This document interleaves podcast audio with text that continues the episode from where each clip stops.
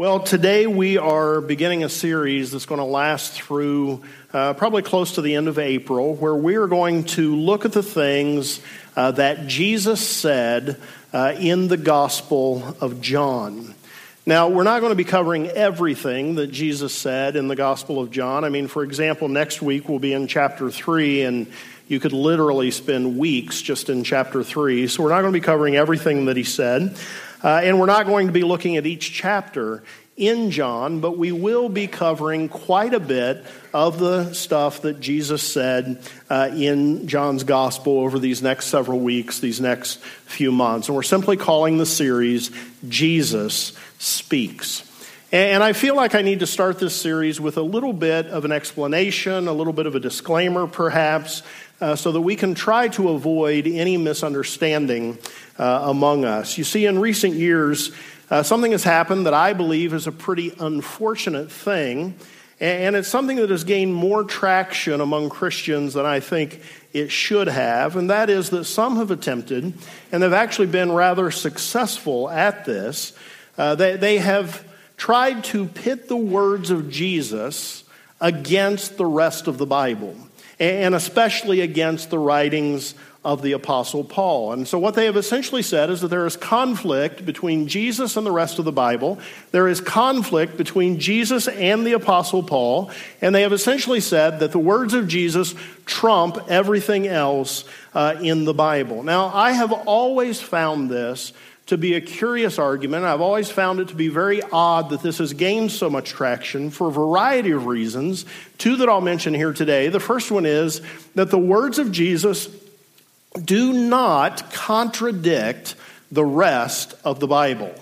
If we think that they contradict the rest of the Bible, then we have more studying to do. We have not fully understood all that we need to understand. The words of Jesus do not contradict the rest of the Bible. The second reason that I uh, feel we need to reject this, uh, and it's something that is just so perplexing to me, is that we only know the words of Jesus from the witness of these men who wrote the Gospels.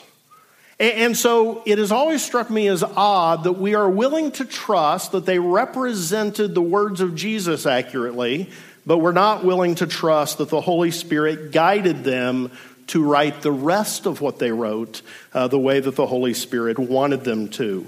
So, if we can trust that the Holy Spirit moved on the biblical writers to record Jesus' words accurately, we can be confident that the Holy Spirit also moved upon these writers to write everything else that they did in accordance with the will of God. So, I just want to say here at the outset that uh, here at Vineyard Pataskala, we reject this notion of uh, pitting the words of Jesus against the rest of the Bible or against the Apostle Paul. We reject that the words of Jesus alone are the words of God in the Bible. We believe that the entire Bible, from Genesis through Revelation, is the Word of God to us, and we accept it as such. Now, with that being acknowledged, we absolutely do embrace that the words of Jesus are vitally important. Jesus was and is, as we've talked about throughout the Christmas season, Jesus was and is God. So while we believe that his words are consistent with the entire Bible, and we believe that the Bible in its entirety is the Word of God, we absolutely do think that it makes sense to sit up and pay attention when you come to the words of Jesus, which is uh, in many of your Bibles, the words of Jesus are represented in red letters. And so that's what we're doing throughout this series. We're giving special attention to the words actually spoken by Jesus during the time that he physically walked the earth. So we're beginning today in John chapter 2, verses 13 through 22. Within this section, there are two uh, quotes from Jesus in verse 16 and verse 19. So here's what we find in these verses. When it was almost time for the Jewish Passover, Jesus went up to Jerusalem. In the temple courts, he found men selling cattle, sheep, and doves, and others sitting at tables exchanging money. So he made a whip out of cords and drove all from the temple area both sheep and cattle. He scattered the coins of the money changers and overturned their tables. To those who sold doves, he said, Get these out of here. How dare you turn my father's house into a market. His disciples remembered that it is written, Zeal for your house will consume me. Then the Jews demanded of him, What miraculous sign can you show us to prove your authority to do all of this? Jesus answered them, Destroy this temple, and I will raise it again in three days. The Jews replied, It has taken us 46 years to build this temple. You're going to raise it in three days? But the temple he had spoken of was his body. After he was raised from the dead, his disciples recalled what he had said. Then they believed the scriptures and the words that Jesus had spoken. Now, before we look more closely at the words of Jesus and what they mean, uh, I want to point out a, a couple things that I think are worth mentioning about this text. First of all, I think it is worth noting that the image of Jesus, meek and mild, that has been, in my view, wildly exaggerated both in our culture uh, and in the church, uh, is a bit off. It, it is a bit misguided. You see, many in the day and time that we live have tried to reduce the central message of the Bible to something like this Be nice and don't ever upset anyone. Be nice and don't upset people. Now, being nice is a great thing. I am all for being nice. And none of us should ever set out to purposely upset someone. But can I tell you here today that be nice and don't ever upset anyone is not the central message of the Bible. It's just not. Jesus himself was willing to upset folks at times. And occasionally, Jesus even responded to people in a way that though there was nothing unkind about it, the people on the receiving end probably would have said, Oh, Jesus, you're not being very nice to us. The culture we live in, which is a culture where everyone gets a trophy, and it's a culture where uh, very few of us can stand to hear anything but constant affirmation of our awesomeness. This culture has domesticated Jesus and, the, and the Bible into something he isn't and it isn't. You see, love is a higher biblical value than nice. Love of God is a higher biblical value than nice. And sometimes love causes a ruckus. Sometimes love results in some righteous anger. Sometimes love turns over some tables. The second misguided notion I think is worth mentioning uh, today is that it is now accepted within the church, almost universally accepted, as gospel fact that Christians need to simply confine ourselves to spiritual matters. That, that we need to just stay out of larger issues within the culture. That, that we need to not concern ourselves with politics and culture, but just tidily confine ourselves to the realm of the spiritual. Now, here's something that you need to understand about what we've read here today. The temple was the spiritual center of the Jewish nation, but it was also the political center of the Jewish people, and it was the cultural center of the Jewish people. Jesus was causing a disruption on all levels spiritual, political, cultural. You see, the Bible, Jesus, truth, touch on all areas of life the spiritual, the political, the cultural, the economic. There is simply no area of human existence over which God does not claim to be Lord. And so it's my hope that that this church and, and I hope more churches in the, in the future would stop acting as though we are being super spiritual when we yield the culture and every area of life except the overtly spiritual to the forces of darkness. Now, something we need to keep in mind is that it was Jesus taking on the political powers. Jesus taking on the cultural powers, Jesus taking on the religious powers. And we need to keep in mind that that is much different than our doing so because we are not Jesus. And we tend to be much less consistent in doing those things in a way that pleases God. And so we need to be very careful. We need to be very thoughtful. Uh, we, we need to be very cautious in how we approach such things and how we weigh in on such things.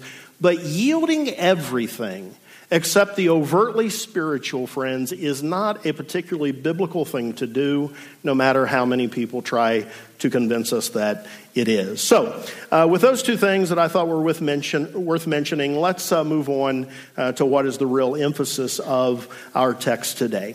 The setting of Jesus' two quotes uh, from the scriptures that we read is the temple. Jesus spoke the words that we've read today from, at the temple, the center of worship for the Jewish people. In verses 13 and 14, give us some important info about what led to the actions that Jesus took that we've read about. Here's what those verses say. When it was almost time for the Jewish Passover, Jesus went up to Jerusalem. In the temple courts, he found men selling cattle, sheep, and doves, and others sitting at tables exchanging money. So the deal was at that time that every adult male within a 15 mile radius of Jerusalem was required by law to come to this holy festival, Passover, and, and make a sacrifice and worship the Lord. In addition to that, thousands of Jews that were scattered throughout the Roman Empire chose to make this pilgrimage, and they chose to do so at great personal cost to themselves. When they arrived in Jerusalem, they needed to make a sacrifice. They, they needed to secure a dove or a, a sheep or an ox to make a sacrifice. And so, conveniently, set up right at the temple was a business operation to sell them the things that they needed. And it was managed by uh, and controlled by the high priest himself. So, here are all the, the services that were going on within the temple. Taxes were being collected. And those could not just be paid with Gentile coins, which was considered unclean. It had to be uh, converted into a clean currency, and there was a charge for doing that. So these services were going on. Then there were sheep and ox and doves that were being sold for sacrifice. These sheep, oxen, doves that were sold were, were raised by the temple. They were part of the temple herds and for the purpose of engaging in this business enterprise. And scholars tell us that, uh, that the temple herds were often horribly overpriced. And so here's the picture that I want you to have in your mind. Just imagine all of this going on in the temple taxes being collected, money being exchanged, fees for that uh, being exchanged, and then especially try to envision the ox, the sheep, and the doves literally everywhere. It is a chaotic picture, it is a noisy picture. It is, I guess you can't smell pictures, but it's a smelly picture. Imagine how loud and chaotic all of that was. And it was not confined to the area outside the temple.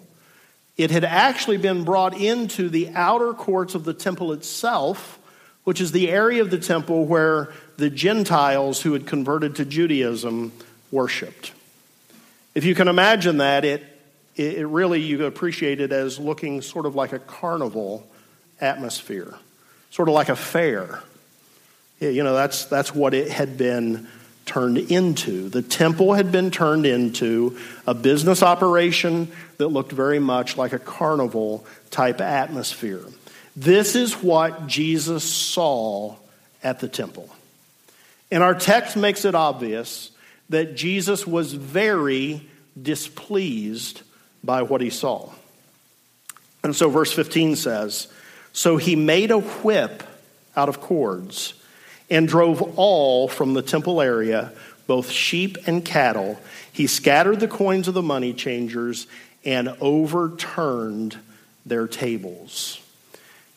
Now, in researching this message this week, I found some Bible commentators who, who tried to suggest that, that this wasn't near as severe as what it sounds like. Uh, some of them tried to suggest that Jesus didn't really use the whip, he just kind of flailed it around, threatened to use it. Some, I'm exaggerating, but they almost went so far as to say that he made the whip out of feathers so as not to hurt anybody. Uh, but, but I think you can dismiss all of that. He made a whip out of cords and he drove the sheep and the cattle from the temple. I think that means everything you think it means. Not only did he do that, but he scattered the coins of the money changers and he overturned their tables. Jesus, meek, mild, always tells everybody they're, they're great little boys and girls.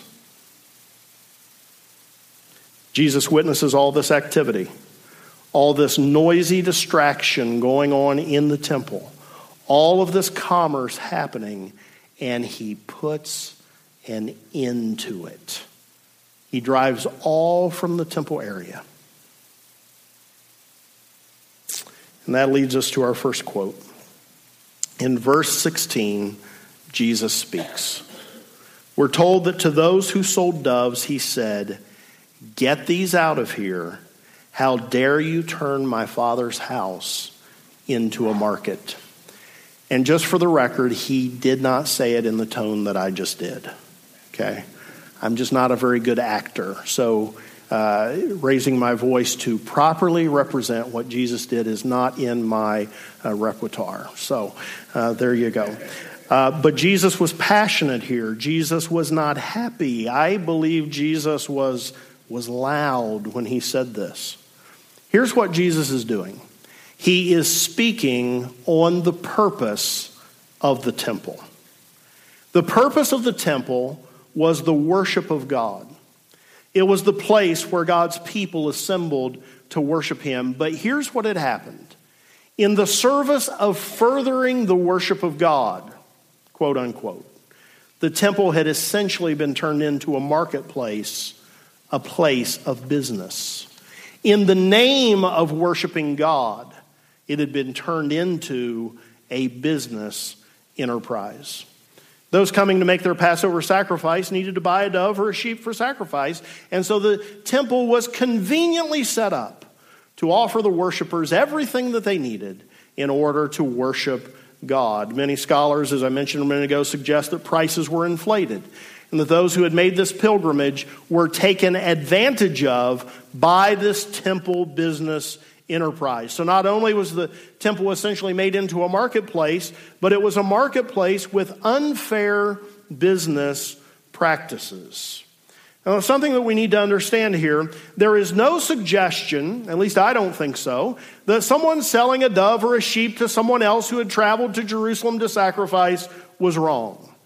Jesus isn't against commerce. He isn't against the free exchange of goods and services. I mean, people were commanded to sacrifice and they needed to get a sacrifice from somewhere. That was not the problem. The problem was that it was being done in the temple because that was not the purpose of the temple. The purpose of the temple was the worship of God. But it had become a marketplace. It was no longer deriving its character from him to whom it was dedicated, but from the business that was being carried on within it. When Jesus spoke to those who sold doves and said, Get these out of here, how dare you turn my father's house into a market? What he was saying is that the worship of God must always be of central importance in the temple, and it cannot be made secondary to anything else. The temple was for worship, but worship had been relegated to secondary importance in the place of what was supposed to be of primary importance, and Jesus simply would not stand for that. He was not putting up with that. So, verse 16 is Jesus speaking on the purpose of the temple. The purpose of the temple is the worship of God, must always remain, uh, that must always remain primary and cannot become secondary. The worship of God in the house of God can never be secondary uh, in importance. And then verse 17 says, His disciples remembered that it is written, Zeal for your house will consume me. This is, this is a, a prophetic witness of what the Messiah would be like. Zeal for uh, the house of God would consume him. That's a reference to Psalm 69 9. Jesus cares. God cares that the worship of God remain the central concern in the house of God. And that's something that we need to pay attention to. Then, after speaking about the purpose of the temple, Jesus speaks on the presence of God. And he set up for this next, uh, this next declaration when the Jews, in response to him having cleared out the temple, demand a sign from him to prove that he had the authority to do what he had just done. And when they made this demand, Jesus answered with an answer that caused a whole lot of confusion even among his own followers. And it made a whole lot of people really unhappy with him. He said in verse 19, Destroy this temple, and I will raise it again in three days. Well, they were just incredulous at this answer. Verse 20 tells us how they replied. They said, It has taken us 46 years to build this. And you're going to raise it in three days. Of course, they didn't understand what he was saying. Verse 21 tells us what Jesus meant. But the temple he had spoken of was his body. Now, now there's a lot of kind of heavy lifting we could go into right here, but, but here's essentially what was going on. In Judaism, the, the temple was the location of God's presence on earth. It was where the Ark of the Covenant was housed within the Holy of Holies. It was the place of God's presence on earth. When Jesus said, Destroy this temple and I'll raise it again in three days, what he was saying, even though his own followers didn't understand it yet, is that he now represents the presence of God on earth. But the temple he had spoken of was his body. So the presence of God had always been in the temple. But now Jesus is the presence of God. A change to the order of things had occurred. The presence of God that had at one time been housed in the temple is now present in Jesus. So when Jesus said, Destroy this temple and I'll raise it again in three days, he was saying that he was the temple of God. So there's a progression here the presence of God in the temple now, Jesus, the uh, presence of God. And then later in the book of John and throughout the New Testament, we find that the progression continues. Because when Christ returned to the Father, he sent the Holy Spirit to his followers. And the, the Bible teaches an amazing truth about what the Holy Spirit does. It's found in a variety of places. A couple of those are 1 Corinthians 3:16 and 6:19 through 20. And here's what those verses say. 3:16. Don't you know that you yourselves are God's temple and that God's spirit lives in you? 6:19 and 20. Do you not know that your body is the temple of the Holy Spirit who is in you, whom you have received from God? You are not your own. You were bought with a price. Therefore, honor God with your body. Here's what we learn the Holy Spirit indwells believers and makes each one of us the temple, the house of God. Isn't that amazing? We are the temple of the Holy Spirit. We're the temple of God. So here's the progression. In Judaism, the place of God's presence is the temple. Jesus revealed that his body is now the place of God's presence. And then Jesus returns to the Father, the Holy Spirit is given, and we learn that we are the temple of the Holy Spirit, the dwelling place of God in the earth. So Jesus has made two statements in these few verses that we've read. Worship of God must be of central importance in the house of God, and that his body was the dwelling place of God, and then with the giving of the Holy Spirit, we become the dwelling place of God, the temple of the Holy Spirit, the house of God. So, what do we take from all of this? As I mentioned a minute ago, there's a lot of, you know, really deep and heavy lifting type stuff we could go into here, but the, the main point of all of this is really quite clear. The worship of God, the worship of Jesus, cannot be of secondary importance in his own house. It must always be the primary concern of the house of God. And I think that there are uh, at least two important applications uh, of this for us.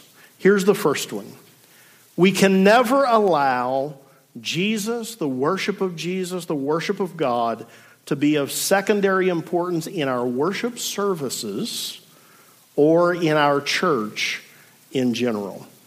You know, that sounds like one of those things that goes without saying, but I'm not sure uh, that it really does. You see, it's too easy for us to allow things to crowd Jesus out.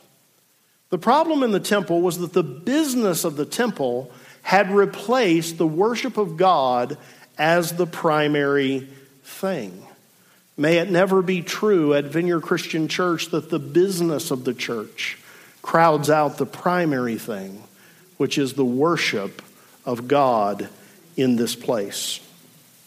Now, of course, part of what Jesus taught in John 2 is that a building isn't the place where the presence of God is housed.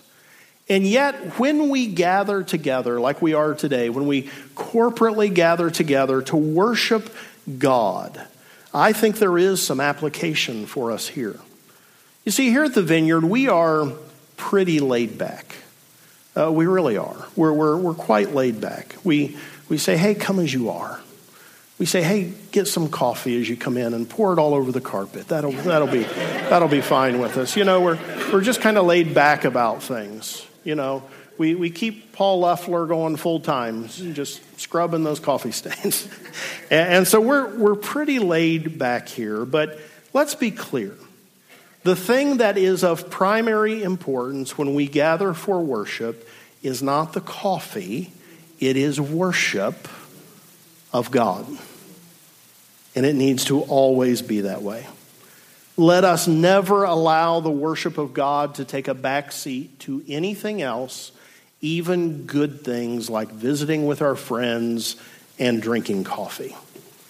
We worship primarily three ways on Sunday mornings.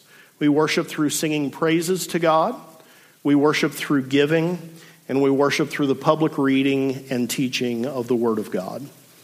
Let's make sure that we give our all in each of those three areas of worship every time that we come together. And not just on Sundays, but in all of our ministries, in all of our activities. Let's make sure that the motivating consideration, the highest priority to everything we do, is worshiping, glorifying God. The worship of God must always be the central concern of Vineyard Christian Church. It can never become a secondary thing. And here's the second application I am and you are the temple of the Holy Spirit. God's Spirit lives in you. You've been bought with a price. And here's what this means your purpose is the same as the temple's purpose that Jesus cleansed that day. Your purpose is the worship of God. You can never, I can never allow Jesus to become of secondary importance in our individual lives, in our individual temples of the Holy Spirit what must be primary, what must be of central importance for those of us indwelled by the Spirit of God is that our lives worship God. If that is not central to us, then Jesus is speaking to us from John chapter 2. And I think you know today if Jesus is speaking to you. We gather together to worship on Sundays, yes, but singing praises to God, giving offerings, exalting the Word of God, these are not the only ways that we worship God. Friends, our entire lives, everything we do is meant to worship and glorify God. We're to worship God in the way that we serve. We're to worship God in our parenting. We are to worship God in our business dealings and in our employment. We are to worship God in our marriages. We are to worship God in how we approach our education. We are to worship God even in things like how we resolve conflict. We are the temple of the Holy Spirit. The worship of God must be the central focus of our lives. It must be the primary concern in everything that we do in every area of life. So, a question for you Is worshiping God the central concern of your life, Christian, indwelled by the Holy Spirit?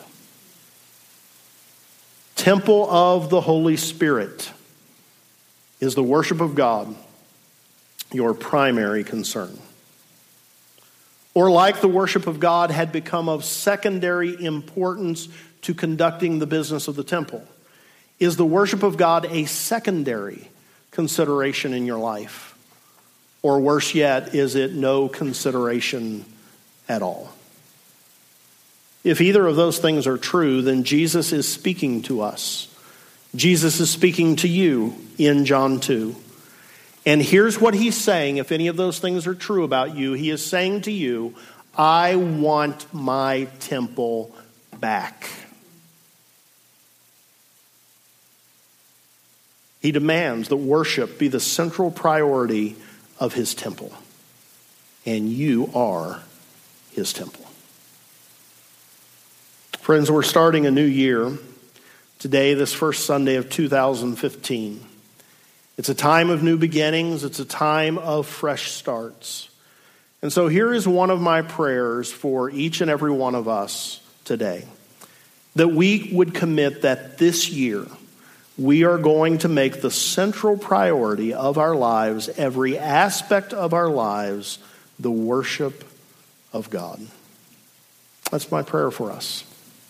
In fact, I have a, a thought that came to me this week that I wanted to share with you. I, I think that this, making, making the worship of Jesus the central priority of our lives, I think it might actually be the key to finally keeping all the New Year's resolutions that we normally break by about tomorrow, if you've even lasted this long. I think it might be the key. You see, when we embrace, really embrace the truth that we are the temple of the Holy Spirit, then everything we do becomes the worship of God. Everything we do is motivated by that reality that I need to worship God in this, including things like taking care of our bodies, which is one of the primary New Year's resolutions people make handling our money, which is another big New Year's resolution that people make. If we see these things as part of our worship of God, we might finally be motivated to truly stick with some of our New Year's resolutions. So, as we begin this new year, let's purpose today that worshiping God in every aspect of our lives is going to be the central concern of our lives, the primary concern. And let's allow the fact that we are the temple of the Holy Spirit to motivate us to glorify God in every area of life. May this be true for each one of us here today. Why don't you stand?